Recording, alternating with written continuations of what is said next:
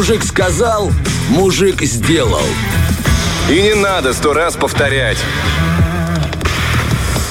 Да, знаете, много есть всего в жизни, что, должен уметь делать мужчина. И сегодня мы поговорим про одну такую вещь. Это хороший шашлык. Потому что просто шашлык может каждый, а вот хороший это не так-то просто. И сегодня я подобрал ряд советов от шеф-поваров из России. Посмотрим, что они нам насоветовали. Ну давай. Есть много вариантов для шашлыка. Это и свинина, и баранина, и курица, и говядина. Правда, говорят, не самый лучший вариант говядина. И если уж решили, то лучше брать шею. Итак, мясо мы раздобыли, допустим. И это классика, свинина.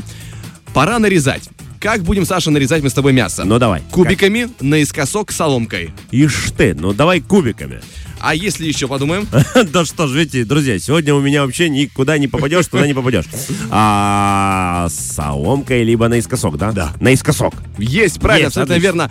Опытные повара советуют, что шашлык нужно нарезать наискосок. Так, э, только ромбики и только нарезанные против жил. Тогда мясо прожаривается моментально. А шашлык должен прожариваться быстро. Тогда он будет сочный и не угольком. Тем не менее, какой бы способ мы ни выбрали, мясо уже нарезано и пора его мариновать. Правда, э, хорошие повара, а, шашлытологи рекомендуют избегать один из известных, э, из известных видов маринада. Прости, это вы очень шашлытологи, Да, это да, да. ученые, изучающие шашлык. Говорит, принеси ко мне еще вот тот. Сейчас его надо до конца изучить. Но ничего. Тяжелая у нас работа, тяжелая. Итак, собственно, а, повара рекомендуют избегать один из видов маринада, популярный. Какой это вид? Давай. Томатный, а, на минералке, либо с уксусом. Ну, наверное, минералки. А, Давай еще Да, посмотрим. Друзья, сегодня явно мне нельзя ни в какие казино что-то ставить, потому что я не Да попадаю вообще никуда. туда не надо идти. На уксусе. Есть, абсолютно верно, абсолютно правильно, потому что лишняя кислота пагубно влияет и на текстуру мяса, и на вкус финального блюда.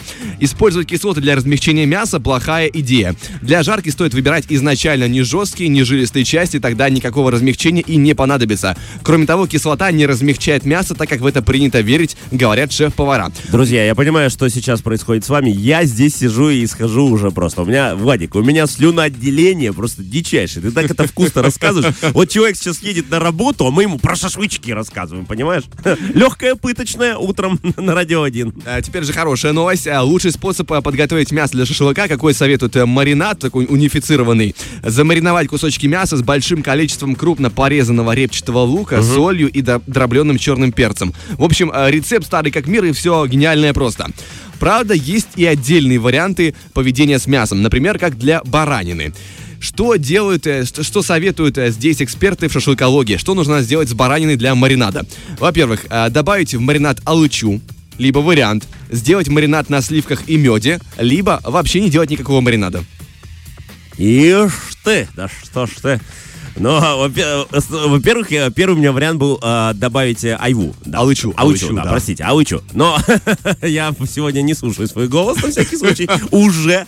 Поэтому вообще без маринада. А? Есть, абсолютно правильно. Но кто здесь мужик, а? а вы говорили. Слушай сердце, голова, На видишь, седьм- мешает. На седьмой раз я угадал сразу же, видите, друзья. А как говорит один из шеф-поваров, к баранине не нужен маринад.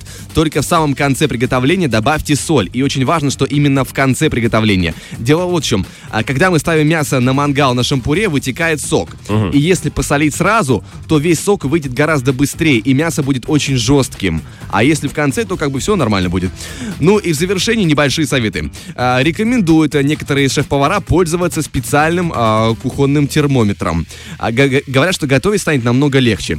Он похож внешне, знаешь, вот как будто такая штука, как будто бы небольшой маленький калькулятор, и от него идет такая палка огромная железная. Ага. И вот ты прикладываешь к мясу и Ну, он а- что с собой берут в лес? Шампура, мангал и термометр для мяса. Ну, обещ- обещают нам, что а, в так- будут ситуации, что, знаешь, мясо не получилось, шашлык получился плохой, гораздо реже, если соблюдать сп- специальную правильную температуру. Вот свинину и курицу говорят, что нужно готовить примерно при а, там 64-65 градусах вот в таком диапазоне. А также есть еще совет, как правильно спасать мясо на мангале, если разбушевался огонь. И как ты думаешь, что нужно делать? Полить водой по старинке, а, переставить на меню горячую сторону мангала, либо использовать перекись водорода трехпроцентную. Давай вот это третье, мне очень понравится это название. Трехпроцентная перекись водорода использовать мне на лицо, если я опять не угадал, как бы, да?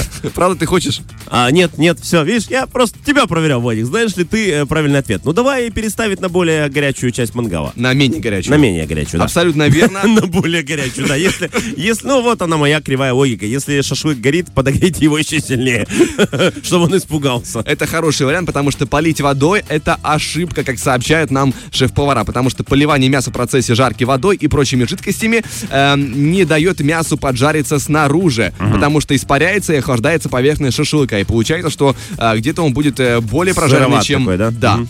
Наоборот, он будет прожаренный внутри больше, чем снаружи. А, ну да. Ну, короче, невкусный будет. Да, и если мясо подгорает, то нужно уменьшить огонь, э, то есть переместить на а, более, э, точнее, менее горячую сторону мангала и не пытаться потушить его водой. А, ну, перекись водорода, извините, ну это я какую-то чушь придумал на ночь глядя. Ну, это очень хорошо, слушайте, друзья. Возможно, Владик сейчас разработал, знаете, а, как Менделеев увидел вот эту таблицу Менделеева во сне, а ты увидел вот такой способ. Возможно, кому-то это поможет. В общем, попробуйте, Главное, не, напишите не- нам. не- главное, не пробуйте. Э, в е- е-. Если что, да, мы вас ничему не учили. Я не могу, Влад, ты меня пытаешь этим словом шашлык, ты так это вкусно рассказываешь, господи. Как я хочу этот термометр сейчас вот это попробовать, при каком же температуре мясо готовить надо. Ты знаешь, вот это вообще удивительная вещь о том, как мы, мужчины, подвержены влиянию таких игрушек технологических.